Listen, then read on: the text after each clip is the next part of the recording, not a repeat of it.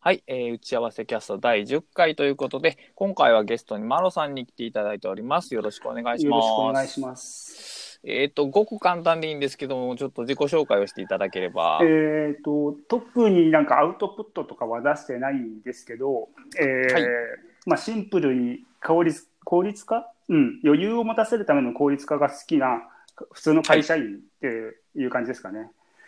結構、あの、ライフハッケツールのブックマークレットとかってお書きになってますよね。そうですね。まああのプログラマーでも何でもないんですけど、ちょっとしたそういあう、そうなんですか？そういうもの好きだったんで、軽く あの勉強がてら作ってるっていうのが。いやずっとなんかプログラミング系の人だと思ってましたわ。あそうなんや。そうなんですよ。ラシタさん自体、あのお話しするのは何2回、3回ぐらいあったけど、そうですね会った。ことはないですもんね。まあそうですよね。で、まあ一応、まあ今回はタスク管理系の話になるかなと思うんですけど、でも具体的なタスク管理の話というよりは、うんうんまあタスク管理を取り巻く状況にの話になるのかなと。そうですね。まあ前回とか前々回とか具体的なお話をされてて、まあ、僕がそこまでできるかなっていうところもありましたけど、ちょっと、はいうんもうちょっと大枠っていうところはお話しできるかもしれないですね。そうですね。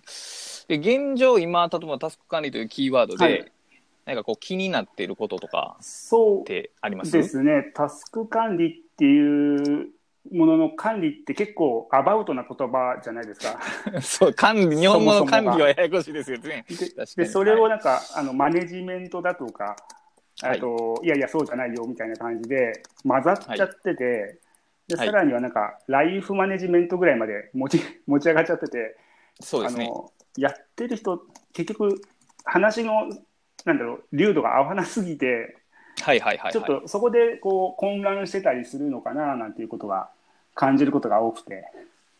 あの、やっぱディープにはまればはまるほど、こう流度がでかくなっていくんですよ、そうなんですよね。あの おそらくは。万能感に近いのかなっていう気はするんですけはいどはいはいはいはいそんなことを感じすぎてしまってもともとはいの意味合いというか、本当に本当の本なんだろう最小単位の意味合いを、んはい。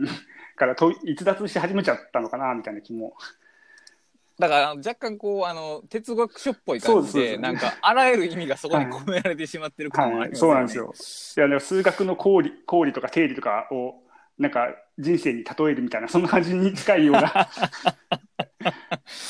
うん、だからその難しいんです。だから僕もあの、えっ、と、この前のこのやること地獄を終わらせるタスク管理超入門という本で、は一応そのタスク管理って呼ばれてるものでもまあ3つぐらいあるよっていう話をして、いまあ、いわゆる現実的なタスクを管理するものと、うんまあ、タスク管理界隈でやってるそのプロジェクト管理を含むものと、はいまずいわゆるそのさっき言われたそのライフマネジメントを含むものっていう。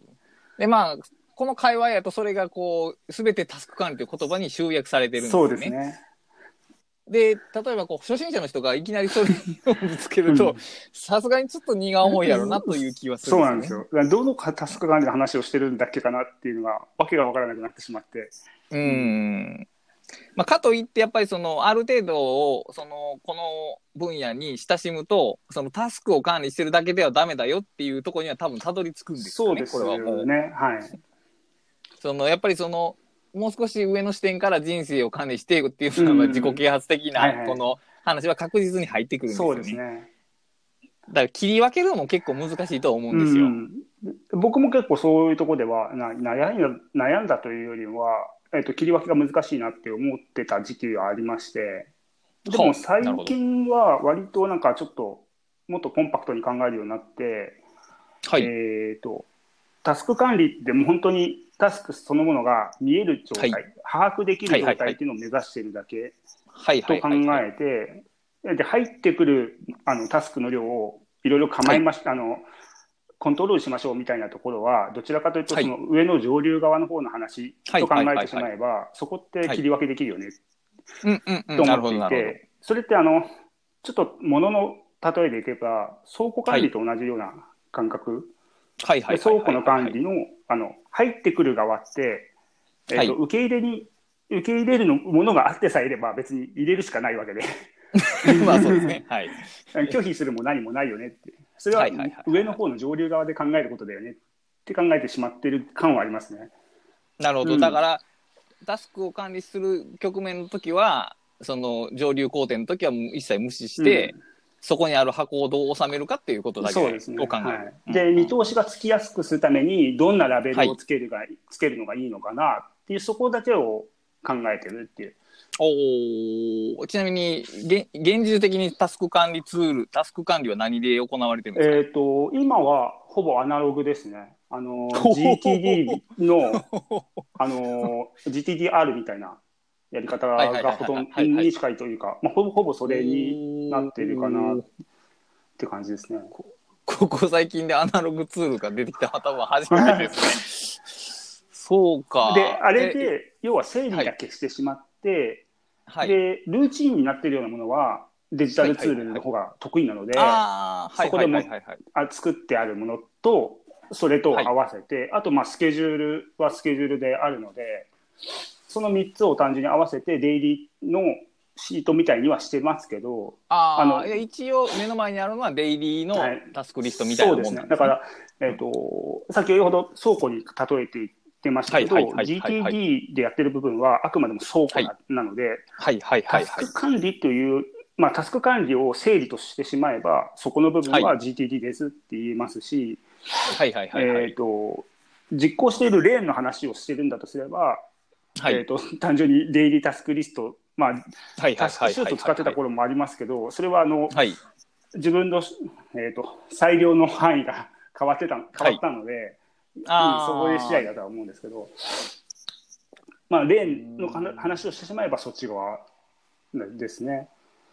いや、倉庫管理の部分と実際にもう、はい。作業しているレーンって別物で考えてるので、ああそういうことか、なるほどだタスク管理っていうのを整理して見通しをつける部分っていうところと、実行したものを漏れなく、終わりましたよってこう消化して、どこまで進んだかっていう今の状態を知る部分っていう2つ、二つの機能があるとしたら、それぞれが分かれてますっていう。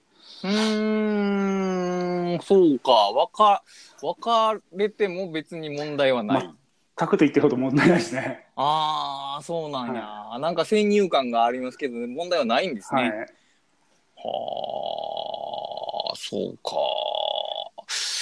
なんか現状で不便な点ってあります？なんかその方式で。不便な点は、不便な点、うーん、若干不便って言えば、あの、チームでやってるようなタスクは、はキはい、はい、キープとかで、えっ、と、はい、共有してるので、はい。まあ、そうすると結構、まあ、量が多いっていうか、あの見るものが多くなっちゃうのはありますけど、特段困ったことはないですね。今の裁量の範囲からだからかもしれないですけど、以前からタスクシュート、以前そのタスクシュート使ってた時も、自分で改造しちゃってて、結局そ そこまでやってたので、なるほどね。うん、倉庫管理と、で、今日、今日あの作る製品はって言われてる部分と、が完全に分かれてる。なんか在庫の管理の部分というか、あで、えっ、と、緊急で作ってよって言われたら、そこの在庫のところ見に行きゃいい話だし、うん。で、例えばそれで、要はタスクシュート的は。ない時間のはみ出しとかはもう別に一切気にせずに済んでます。うんと時間のはみ出しっていうのは確かにあった時もありますし逆にあの、はい収めていったらそこそこまではみはみ出すかっていうところになった時もありますし、うんまあ、裁量なるほど。次第なんですけどそこも。かといって残業はもともと多かったので。なるほど。は。み出しというかは難しいところなんですけど。だ かああ、うん。そうか。らちょっと見通しがついててかつ、はい。えー、と今見なきゃいけないものが分かってい倉庫とかにどんなどんだけのものがあってどうなってるかさえ分かっていれば割り込みっていう感覚すらそもそもないので。おー、そうか。ああ、それはでも、こう、そうか、割り込みという、僕、なんかデイリータスクリストを作ると割り込みの感覚は結構自然に発生するもんやと思うんですけど、はいはいはい。でそこまででもないんですね。そうですね。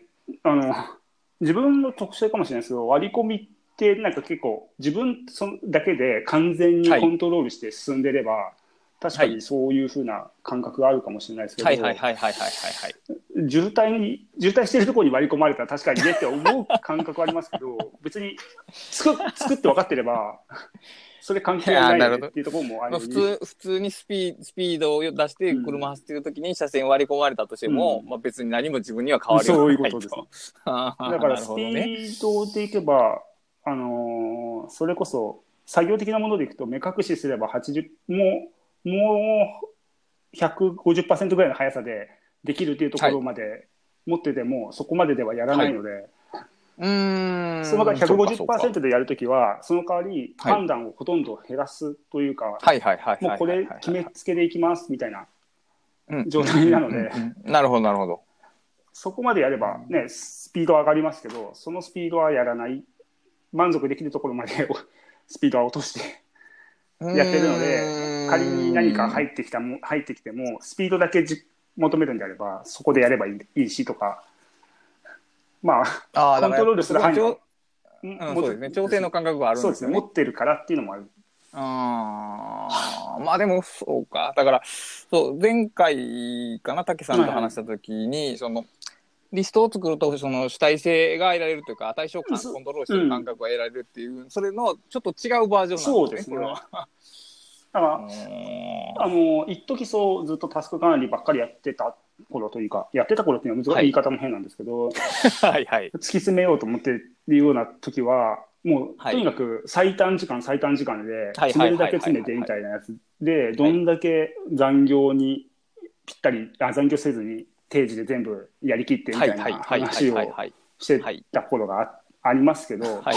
でもそれそのものはあまりポカも多くなっちゃうし、あんまりよろしくないなと思って、はい何が何が一番良くないかって、効率しちゃうんですよね、完全に。あー、なるほど。あの相談事を全く受けなくなっちゃうんですよ、下手すると。あー、そうなるでしょうね。わ、かりますわ、それ。で、ずいぶんなん、かなり前のツイートで、割り込みってなんすかねって話をこうな投げかけて、はいた時に、相談って割り込みっていう 感じのことを投げはいはいはい込んだはいはい時があるんですけど自分も相談したいのに、相談されることもないような状態になったら、もう、リソース、もう資源はどんどん中で収収束していくだけで、そうですね、確かに。タスク管理で得たいことなんだっけみたいな。うん、そうですよね。それは多分だからあるんですよね。だからそのフリーランス型のはいはいタスク管理とチーム型のタスク管理の違いは多分大きくて、そうですね。一人でやるときはそもそも相談の概念がほとんど発生しないので、そうですね。あーでもまあ今日チームっていうのはそもそも根本が共同ですもんね。共同で動くってこと共同です動きますね。まあ、チームであり、管まあ、管理者っていう立場であったとしても、うんうんうんうんうんうん。えー、と全然別のところから相談とか、これこれよくわかんないんですけど、どういうことですかねとかって聞きに来るっていうのを、いや、すみません、忙しいんでっていう、ないがしろにする余裕がない方がちょっと辛いなと思って。まあそうですね。だからまあその、うーん、いやまあそのリストを作って管理していっても、うんまあ、別段そういう相談を受けられるぞっていう反論は多分立つんですけど、うん多分その、そういうツールを使ってると、はいついついこうコントロールした、全部コントロールしたくなってくるんですよね、それがきっとね、。まあ、冒頭言ってた万能感というか、うんうんうんうんうんうんうん。あ冒頭言ってたかな、万能感って結構あるのかな、なんあのようまくいけちゃうんですね、初め、そのはいはいはいはいはいはい。始めた頃ってすごいうまくいけちゃうんですけど、うんうんうんうんそれが何にでもどれでもどんな時でもっていうふうに適用の範囲が増えてって はい、わかります。結果的にあの 周りの人が邪魔者に変わるっていう状況に陥ってしまってるのかなって。あります。多分だからプライベートでも、こう、例えば子供みたいなのができてくると、うんもうコンコントロール不能の対象がそうですね いるわけですよ。は そうすると、ちょっとイライラするのはちょっとやっぱりまずいなとは思いますよね。い、そうなんですよ。。うーん、なるほど。ってなった時にタスク管理そのものが言葉が、まあ、ちょっと話が戻るような話ですけど、はいはいはいはい。結局大きい範囲をコントロールコントロールって言ってどんどん大きくなった結果、やりたくないことはやりたくないとか、そういうのでどんどん飛ばしていくとこ はい。孤立顔型の方に行ってしまう傾向がありそうですね。はい。ちょっとそこに疑問があっていやいやタスク管理ははいそもそもそういうことじゃないよねって言ってこう落としてった感じは僕はありますね。なるほどね。いや、でもい一番シンプルな形のタスク管理ですよね、うんそれが、ね。今何やっ、うん今どれぐらい何があるのっていうのにパッと答えられる把握ができれば整理さえできればその整理に必要な属性がどれラベルがどんだけあるかは自分次第だし、時間が必要な人もいれば、プロジェクト単位が必要な人もいれば、はいはいはい。誰かにはいはいあの仕事を割り振ることができれば、その人っていう概念もあるので、はいそういう意味ではいはいはい。はラベルとかの横のあの広がりっていうのは多分あるんですよ。だけど、やるかやらないかとかっていうのは、はい。プロジェクト管理とか、上の上流側の方の話にしてあげないと、全部詰め込んでいくと、結局なんかやりきんなくなっちゃうなっていう、そうですね、確かに。うーん。そういう感覚があって、まあ、割り割り切るようになっていって、で、それの、まあ、アンチテーゼじゃないですけど、えー、とやることって結局やっちゃうんですよね、何でもかんでも。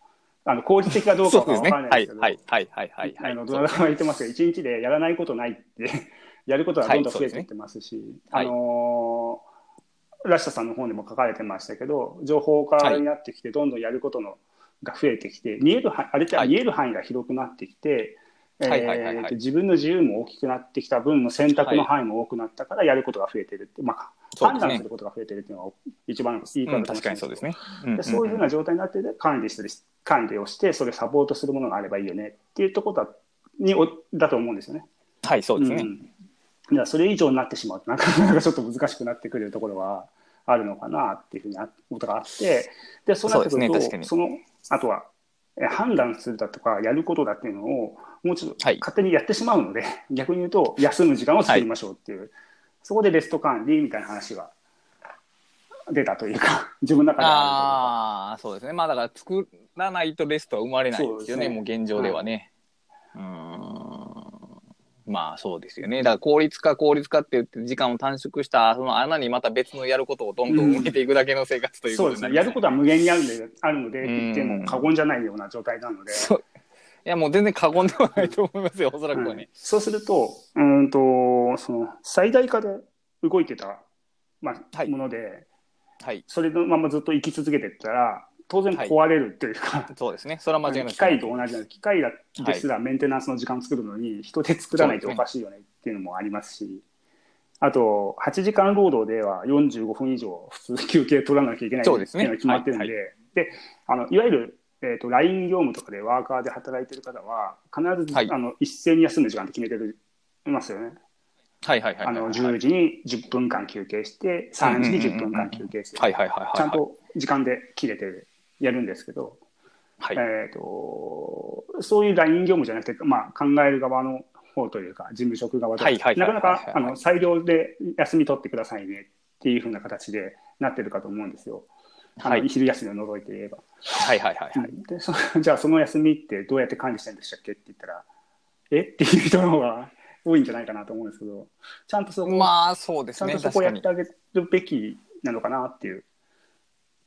うん、そうですね。だって、やること管理っていう言い方をすると、休みの管理は、なんかちょっと入ってこない感じがしますそうので。はい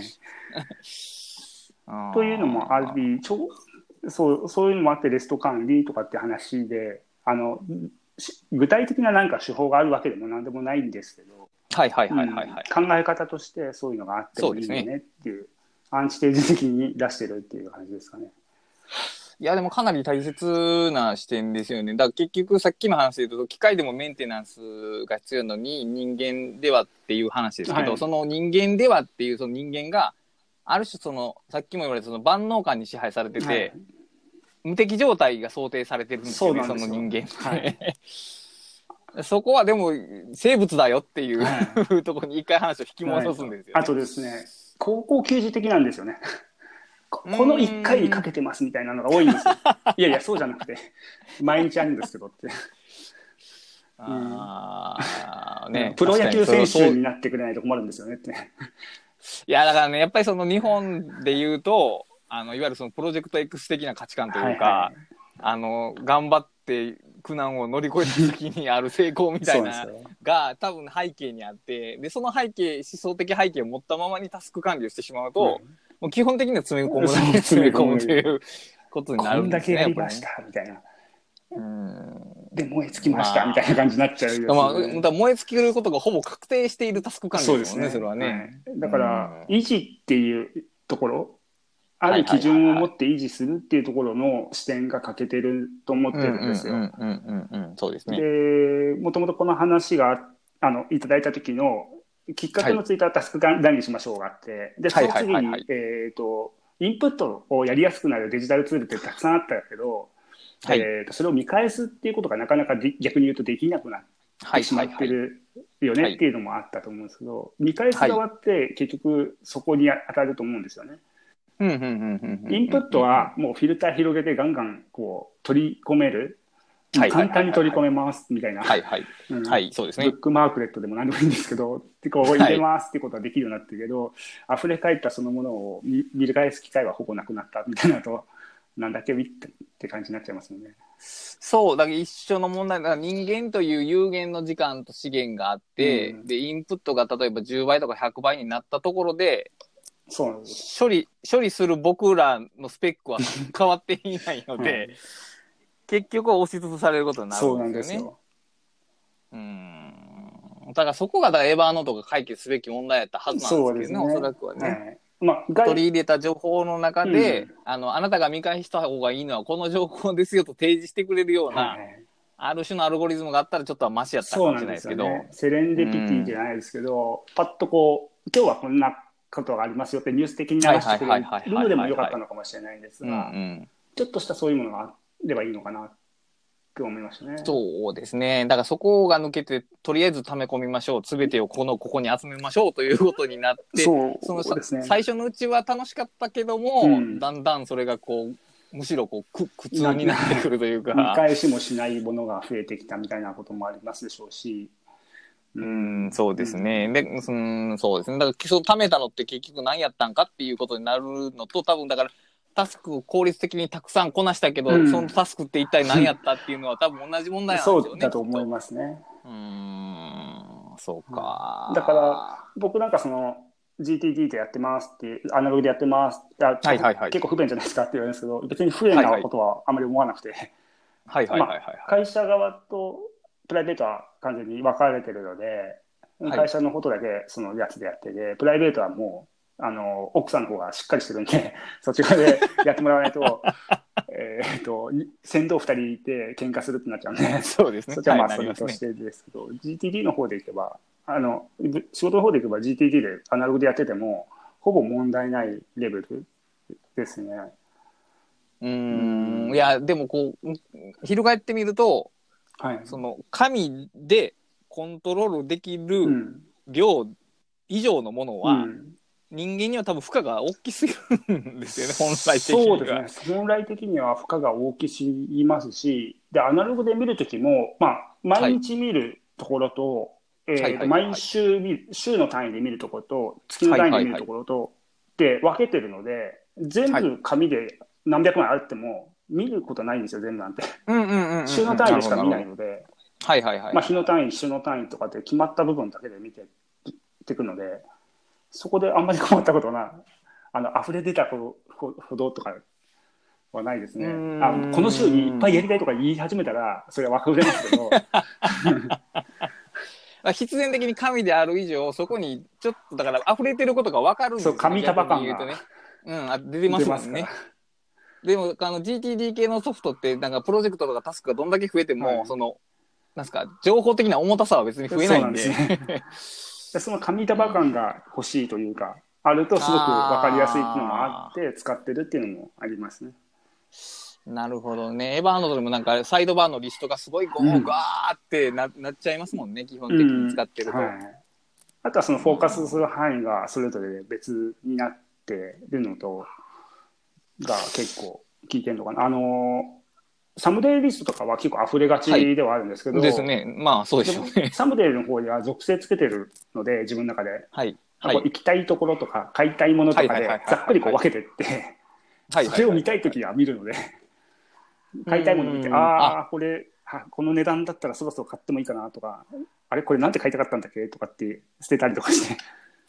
そうで定期的に見るわけじゃなくて、うん、見見たくなったら見るというか。そうですね。月であのアイデアとかの方は月で見ますけど、月単位ぐらいで見るんですけど、はい、そうじゃないものとかっていうのは、本当にやりたいご褒美デビューなので、ほうなるほど。ちょっと時間があった時に、とか、あ買いたいものがあるよねって言った時に、これもって見るだ見たりとかうー、ん。何か欲しいって言われた時に、まあ、欲しいって言われることはあんまないですけど、なんかプレゼントするけどって言われた時に、こうでこういうもの欲しいよねみ話したりとか、する時にはできるじゃないですか。でタイミングとかきっかけ、トリガーがあった時に読めるけど、ねまあ、義務的にレビューしてるわけではない。ですね。そういうので義務的にレビューはしないというか。うん、まあ、義務的なレビューっていう言い方自体がもうちょっと否定的なんですけど。ああ、そうか、はいえ、アイデアもアナログなんですか？アイデアもアナログですね。はあ、そうか。で、あのそこから温めるって段になった時に、はいはい紙で展開してて、はいあ、これやりたいよねって、試し打ちしたいよねみたいな感じのものがあれば、タスクに一回流してみてとかってやりますけど、はいはいはいはいはいはいはい。おーそうか。で、実際実行してる時はもう、あの、ノートでや、ノートでこう書き出したりとかしてるので、はいはいはいはいはいはいはい。タスクになったらこう、タスクで書き出しますし、アイデアの段階で別にタスクでもなんでもないので、そうですね。アイデアにアイデアを積み重ねて、そのメモ帳にどんどんどん書き書き足してるっていうか、そういうこともするのでレビューのたんびになんかちょこっと書き足すとか、まあでもそれは結局例えばあのたくさんのアウトラインプロセッシングとあそうそうそう。似た工程ではある似た工程です。はい。まさにその、うんうんで、あの、古くなりすぎたりとか、ちょっとこう整理が必要だなと思ったら、書き直しちゃうので、紙新しくうして。んその習慣っはい。てどのぐらいつ継続してます、どのくらい？でもなんか、特にずっとやってますけど、普通、どれぐらい？ねね年年の単位？数数年の単位ですか？それとも 5, 5年から10年の単位ですか？年の単位ぐらいですね。でも、うんあんまりそうか突拍子もないことってあっても、はい、なかなかああるなって思う程度でしかないので、置いときっぱなしですね、そこやつ。うーんそうか。もちろんあのデジタルツール便利なんで、アウトラインとかはい。も使ったりはしますし、えでもまあ、紙で持ち運ぶとかっていうのがやりやすかったりするんで、まあ、紙でも持ってたりはしますって感じで。そうか、まあ、バレットジャーナルと似たような感じ感覚なんでしょうね。やっぱりそこの紙の有限性というものを。そうですね、見たいときに見,、うん、見るっていうところもありますし、思ったタイミングで思ったような形で書けるっていうのもあるので、うーん。でそこにあれば、はい。これってどこに書いたよねっていうのも書いておけるので、別にあとデジタルで展開してても別にデジタルにはいはい行きゃいい。話ああなるほど、うん。その例えばアアイディアメモをはい、デジタルに移したい欲望みたいなのはないんですかね、うーんスクラップボックスはいいなとは思いましたよね。はいはいはいはい。はいはいなるほど。ただそれを使い続けられる環境っていうのがあまりないかったりするので、なるほどなるほどなるほどなるほど。そこは、まあ、あの、なんでしょうね、リンクされたりとかするんで、面白くて使いたいけれど、っていったことですかね。積極的に全部そこにじゃ、そこじゃなきゃダメみたいな感じにはなってないって。なってない。なるほど。ただ、面白いんでやってますけどっていうぐらい。結構ね話を聞いてると Scrapbox に近い感じがするんですよね。そうですね。で結局 Scrapbox もあのサイドバーによるその、うん。プロジェクトっていうかノートブックがないんで、うん。あの目に入るのが結局冒頭の20枚ぐらいのページだけなんですよはいね。そこでしかもその最近触ったものが上に来るんで、うん。必然的にあの後のは見ないっていう 形になるんですよね。よね。だから、あの、カード、まあ、GTDR 知られてればあれですけど、カードなので、はい。はい。もう単純にメモ帳のカードを、まあ、いいろいろ繰ったり、こう。並び替えしたり、はいはいはいはいはいあの、ホチキスで止めたりとかしちゃってるので、ものによっては。なるほど。これ似てるやつだよねって言ったらガチャって止めちゃって、その辺の快適さはやっぱアナログ強いですね。で、厚みがあると、これ結構か何回も同じこと考えてるなと思うので、なるほどなるほどなるほど。いい加減なんかいろいろやりたいのかなと思ってやるとか。そうか、タッチした回数とか操作したのがそう視覚的情報として残るんですか。残りますね。なるほどね。なるほでどね。紙がボロボロだとかっていうのもありますし、んうん日付も書いてあうんうんうんるところも当然ありますし、書き込みの回数もありますし、だからタッチ、まあ、まあ、タッチポイントを増やすっていう、前ちょっとツイートがあるそれって結局レビューする回数を増やしてるというか、まあそうですね、ん。要するにね。そういうことではあるんですけど、まあ見見れる範囲のところを見見て、みもうその触る回数をとにかく増やしてるっていうのはありますね。うんうんうん、なるほどねう。んそれは結構重要ですよね。うん、思いますわ。うんあと、まあ、僕もスクラップボックスでも、その、うんなんか、のページに追記するときに、絶対ページを開かないといけないんですよ、ねはいはい、そうですね。自動送信っていうのができないんで、うんうんで結局だから、ちょっとでもレビューが発生するんですよね。はいその瞬う間に。んうーん、そうか。そうそう。紙でやってて、つあの、これやりますの次を見見ちゃったら、あ、これかって思って、そっと前に戻すとか、そその時のタイミングでいろいろやってますけど、別にあんまり気にしないんですけど、やりさえすればいいから。そうか。まあだから、そのデジタルに比べれば、おそらくもう扱える情報の総量はかなり10分の1以下に多分なってるんでしょうけども、はいでもその分一つ一つの情報のタッチ回数が増えてるから、むしろ使えているという。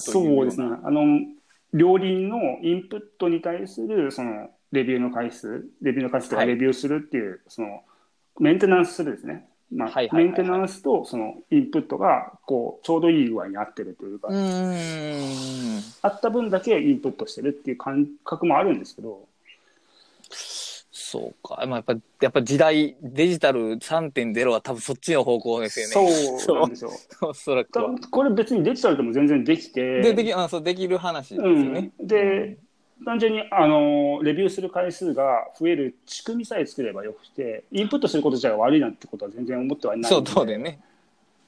そうなんですよ。だからそのツール自身が持つ、いや違うな、ツール自身が、えー、どうしようかな、アフォーダンスする欲望みたいなのがあって、はい。その、つい増やしたくなってくるというか、あの、見返すことの優先順位が下がりがちなんですよね、すねデジタルの場合って。あの、コレクタ、コレクトしやすいというか、集める欲望はで出しやすかったんですよ、今までのツールって。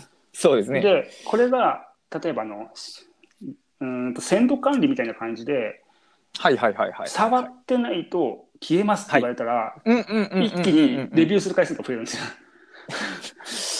ああ、そうか、そうかもしれませんね、確かに。うんでもこれ月単位で触ればいいやつっていうのと、えこれは非単位で触らないとダメだよっていうのが分かれてるだけで、ああ。それを明示的に分けれればもっと面白いんですけど、そう。かいつまでも残ってるから、もう別に見なくてもいいやという感じになっちゃうんですね。そうですね。みいつでも見返せちゃうんで、いや、見返せるんじゃなくて、廃棄処分されますってなると、相談に見返さなきゃいけないことになるんですけどね。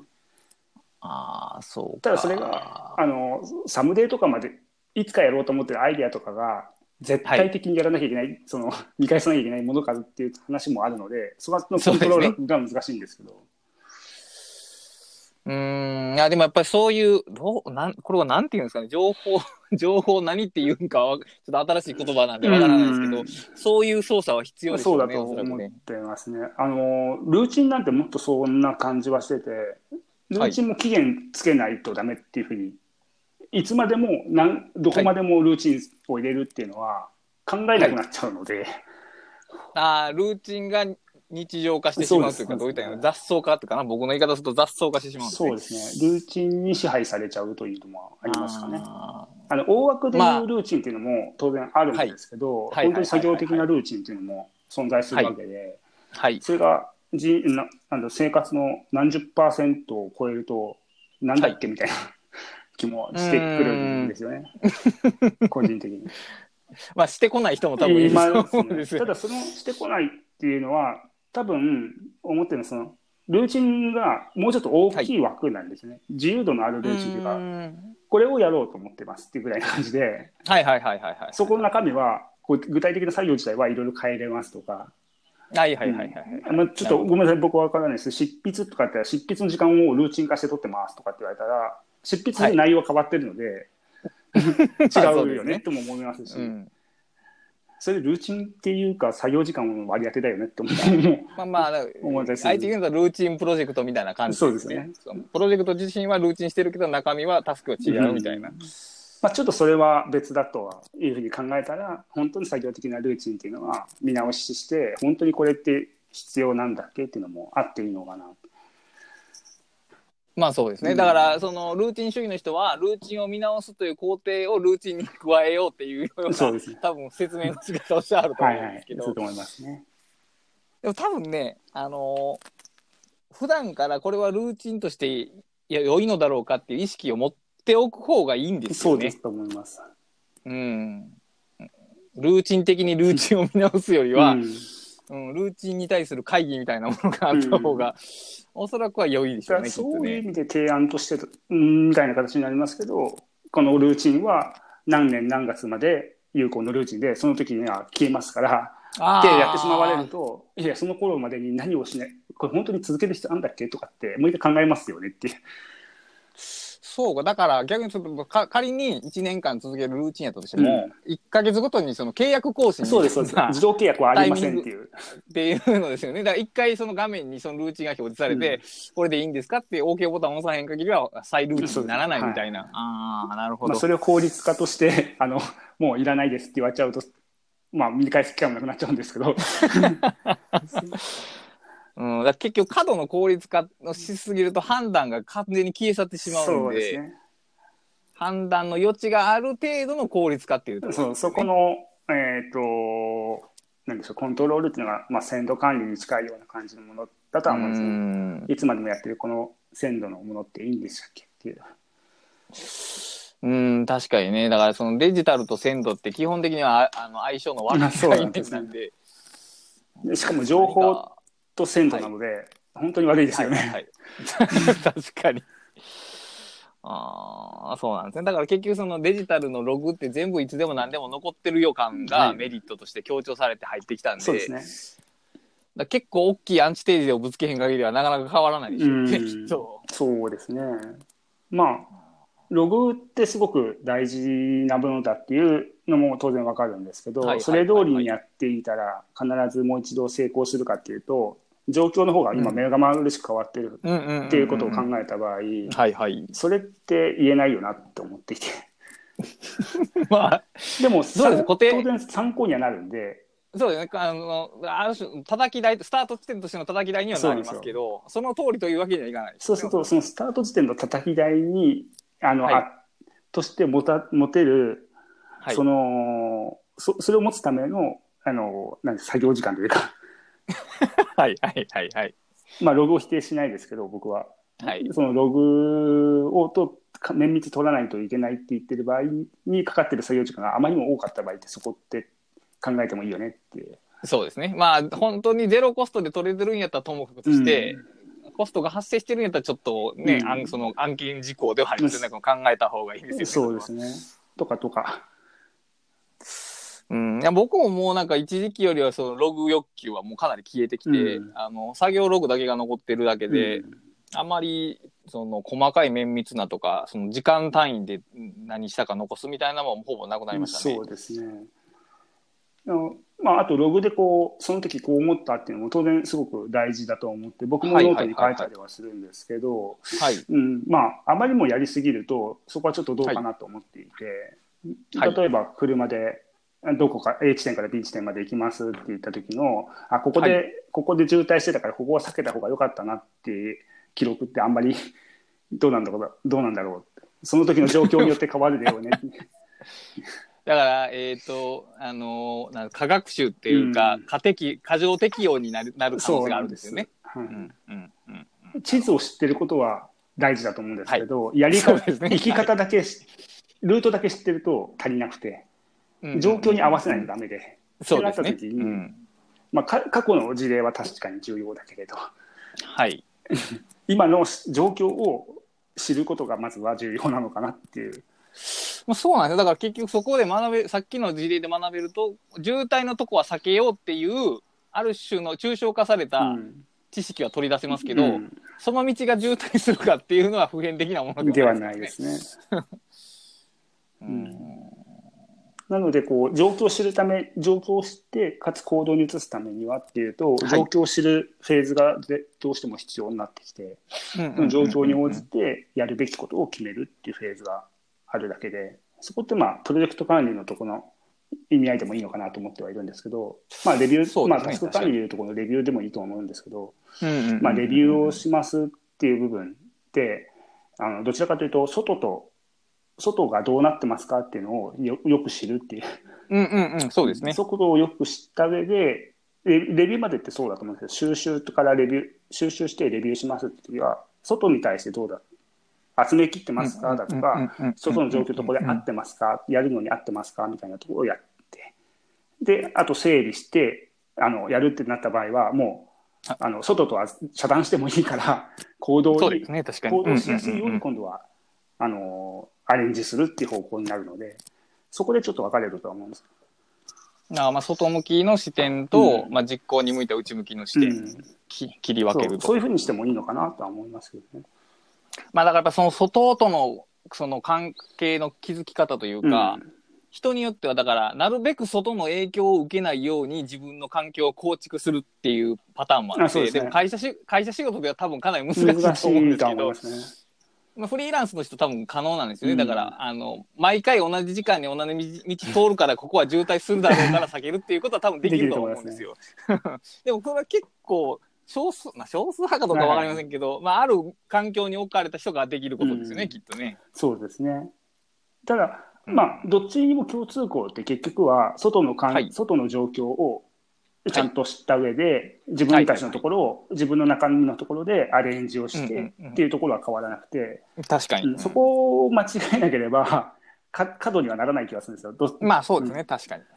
どっちでもちゃんと使えるものだとは思うんですね。概念的にはそうですね。こっちの人しか使えないみたいになっちゃいがちなのは、ちょっとそれが過度に行き過ぎているというか。まあでも、だ結局、それぞれの人が、あの、実装してる形っていうのは、そうですね。その抽象化を離れて角の方に行っちゃうので、人が方法論語るときは必ずそうなるんですけど。こここまでやった方がいいとかなっちゃいがちですよね。うんうんうんうん。だまあそこ難しいですね。でもノウハウを提供する場合って必ずそうなっちゃうんだよね、どうしても。そうですね。だからやり方を提供しようとなると結構アバウトにはなっちゃうんですけど、うんうん、そうですね。今あるものをどれやったらこれで全部って言い切れますかに必要なラベルって何個あるのとかそういうふうな話なんですけどね。そこがこう見えるまではなかなか難しいっていうのは気持ちはわかるはわかります。うん。うん。あとはまあまあ僕が新人だった頃のはい。頃と今の環境とは全然違うので、あ今は、はいはいはいまあ、新人だった頃は忘れずにものをやるっていうのがまあ 大前提であって、そうですねや。言われたこはいとをちゃんとメモっておいて、はい。いあのやるべきタイミングの時までに終わらせるはい。それがちゃんとできるためにタスクを管理するわけで。そうですね。そこが、それがスタートしてのタスそうなると、クなんですね。それでやってることは、結局は、全部、これ、すべてはこれです。で、これがいつの段階で全部ここまで終わってなきゃいけないはずですっていうのがちゃんと整理されている。はいあとはやったかやってないかの記録をちゃんとつけてる。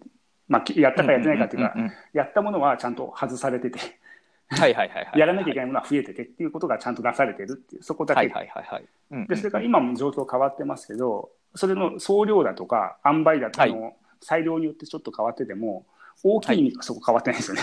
何にも。まあ確かにね。うん、確かに。うんただ単にラベルの量はいろいろ増えましたけどね。ああ、まあ、うーん、そうか。うん、いや、それはそう、この根本的うに、んそのタスク管理のコアみたいなのは絶対変変わわらないですよね。ね。うん。ただ組み立て方とか、その一緒に仕事する人とか、自分の裁量とかによって、ねやっぱ実装の形は変わ実って装の形は変わる。くるし、はい。そう変わってこなければいけないっていう感覚は必要なんですよね。ねこの一つの方向にこだわるんでではなくて。そそれをこう知ろうと思うと、はい。なんでしょうね、これって今どういうこ状態のことを整理したいのっていうのが明らかかどうかですよね。まあまあそうですね。何を知りたいのっていうのに対してちゃんと答えられるんであれば、それは正しい姿なの一つかもしれないなとは思いますけど、だ結局ね、そこなんですよね。このまず先週、ね、前が話したんですけど、何が知りたいのか、うんどういう状態を求めているのかっていう問いに自分で答えられない場合があるんで。ですすよね。それは、なんでしょうね、ツールのやり方であったり、人のやり方であったり、あとは本当に知った知識にとらわれすぎてて、うんうんうんうんうんうんうんゴうん。ゴールとは違うものに 適応しようとしている感じですよね。はありますね。もちろん型、ね一つの型としてはまってやってみて違いを感じるのも大事なやり方だとは思いますけど、はいはいはいはい目的、その前の目的があったはずなので、そうですよね。だからその、結局そのプログラミングとかも一緒で、その借りてきたコードと自分のやりたいことがずれてるときって、そのコードの方を変えるべきじゃないそうです、ですか。そうです。自分の目的を変えるのはおかしいですよね。その感覚なんですよね、はいはい。コードを書き換える、そのノウハウを自分でアレンジしていく感覚というか。そうですね。だからまあ、僕アナログの前はもちろんデジタルでやってた時もはい。ありますし、い、ろいろ、はい。あの動かしてはいますけど、やりたいこと自体は変わってないし、やりたいこう管理の方法ってなんとなくは変わってなくて、ただ、総量的にこっちがいいね、あっちがいいねっていうのはあるので、その時のタイミングで変えてるっていうだけでしかうんうんうんなるほど、だからなるほど。物が散逸してたのもあまり気にならないところはそこにもある程度ある。あーアイデアは置いてけぼりになってても、そこにあることは知ってるのでよくて、はいはいはいはい。で、やらなきゃいけないものは大体取り出しちゃってる関関係でできるでしょうし、はいはいはい。でそれが移行してっても、あんまり問題ない程度になってるっていうふうにはなってますかね。うーん。いや、なんか非常に実践的な話ですね、それは。うん あと、そうですね、ちょっともうもう一つ、仕事と、はいえープライベートを混ぜた方がいいっていうのあるじゃないですか。ありますね。あれ、もうちょっと気になってて。いや、プライベートって、はい。プロジェクト管理というか、やりたいかやりたくないかの選択肢まであるじゃないですか。ありますね。それがややこしい問題で。はい仕事にはないことが多いじゃないですか。ないですね。それ大抵はが。同じ管理ツールの中でやったら、それはバズるよねって。ああ、なるほどね。それは気持ち悪いやろうなとは思いますね。確かに。それ別でも構わなくて、もともとは、なんでしょう、仕事中にプライベートのことを思いついたらどうしましょうとかっていうことぐらいだったら別に仕事の時にプライベートのとこのインボックスに書きさえすればよくて、そうですね。それを仕事中にこう、ああだこうだ考えましょうなんてことはしないわけで、そうですね。であれば別れても何の問題もないよねって。で、プライベートの時に仕事のことを思いついたら、思いついたなりのこうインボックスに投げれて、まあ、はいその時考えたければ考えてもいいですけど、まあ、考える普通で別で全然構わないよなって。そうですね。うん、確かに、うん確かに。いや、そのアイデアに関しては、アイデアに関してはというか、うんうんあの、僕、一人の人間のタイムラインは一つじゃないですか。すまあ、基本的には。だからそれに沿おうとすると、やっぱり一つのツールになるんですけど、はい。そのタスクを分類という考え方になると、はいあの、実存は分かれるんで、それ結局。そうなんですよ。あのプロジェクトって単位で分けても結局分かれちゃうので、別にそのために別のツールがと適合した形であればそれでよくて、一つのツールでやると気持ちがいいだけですよね。まあそうですね。で気も、うん、その情報的な気持ちよさは あるんですけど、実行的な気持ちよさは多分ないんですよねでしょうねきっ。となるほどね。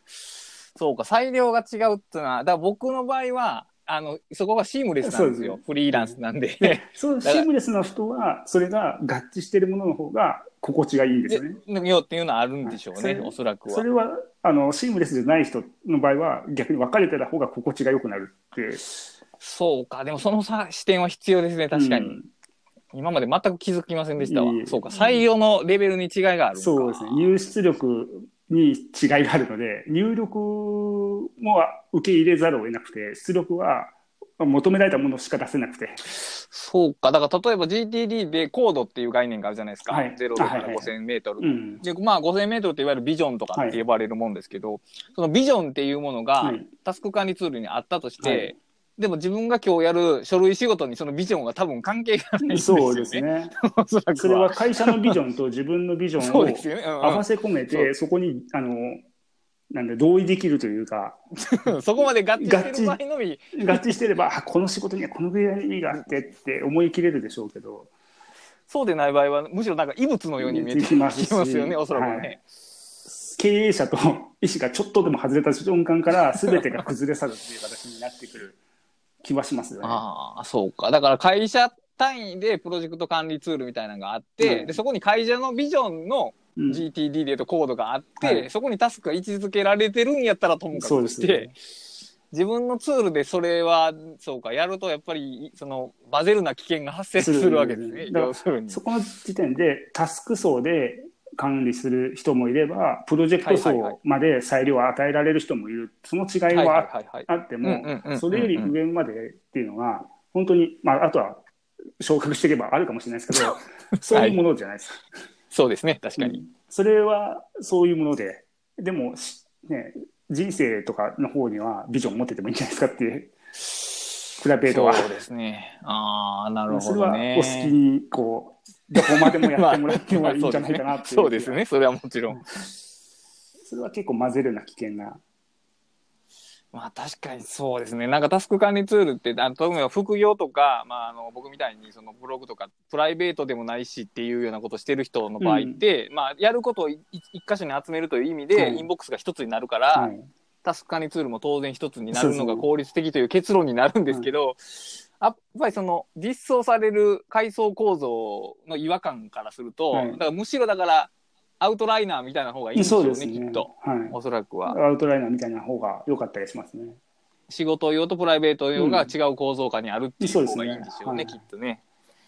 まあ、まあ、あとはインボックスっていうのが直接的にタスク管理ツールではないので、はい。入れる場所があって、そこからどう取り出すかはまた自由なので、そうですね。まあ基本的には同じツールにする人が多いですけど、ですけど分け分けた方がいい分けた方が絶対的にいいですね。うんなので、メモ帳っていいっすよ。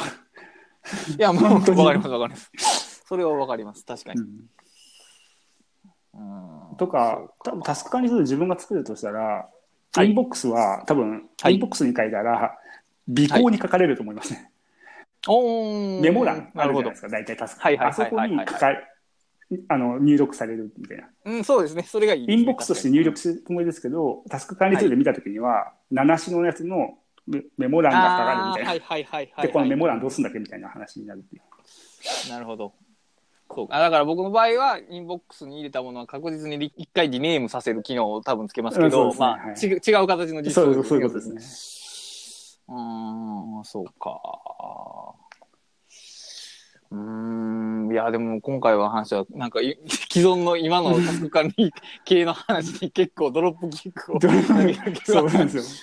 いや、でも非非常に実践的な話。刺される感じ結構それはね、共感する人は多いんじゃないですかね。そうですよね。うんなんとなくデジタルツールを使わなければいけないという 風潮にうんなりつつあるんですけど、まあ、そんなはずもないよなという。デジタルツールを僕使うって、まあ、仕事の方で使うっていうふうに判断してる、まあ、仕事でもプライベートでもそうですね使うって判断するのは共有したいからだけなのでああ、なるほど。奥さんと共有するのに Google カレンダー使った方が自分のカレンダーメモ帳のカレンダーに入れてもしょうがないので確かに。うんそれはあのこの前、えー、とまどかさんとはい。ケイジさんはい。のキャストでも言ってましたけど、はいはいはいはい。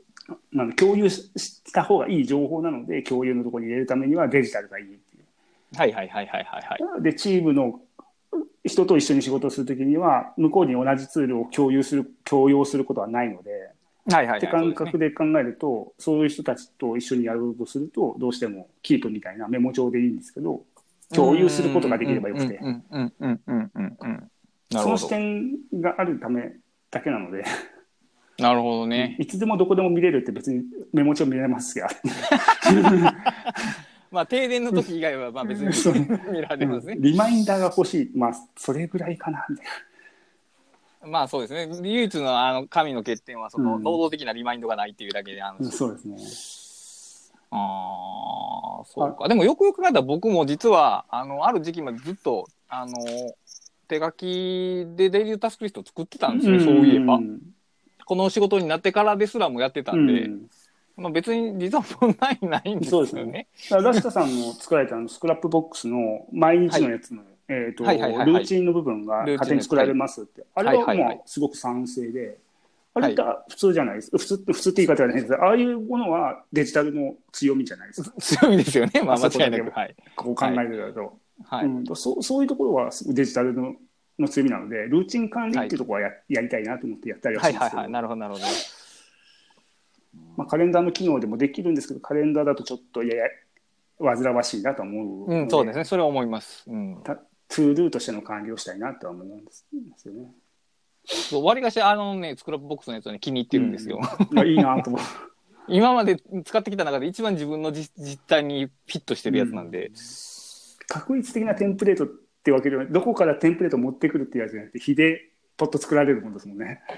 そう、だから結局自分が毎日手書きでやってたんですよね、うんあれを。うんあれをだから、その逆にプログラム化しただけの話なんですけど、むしろなぜ既存のツールはあんな形になってないのかが気になるというか、はい毎日同じなわけないやんと思うんですけど、タスクマとかタスクシュートのいいところはそこの部分はありますね。確かにね、確かに。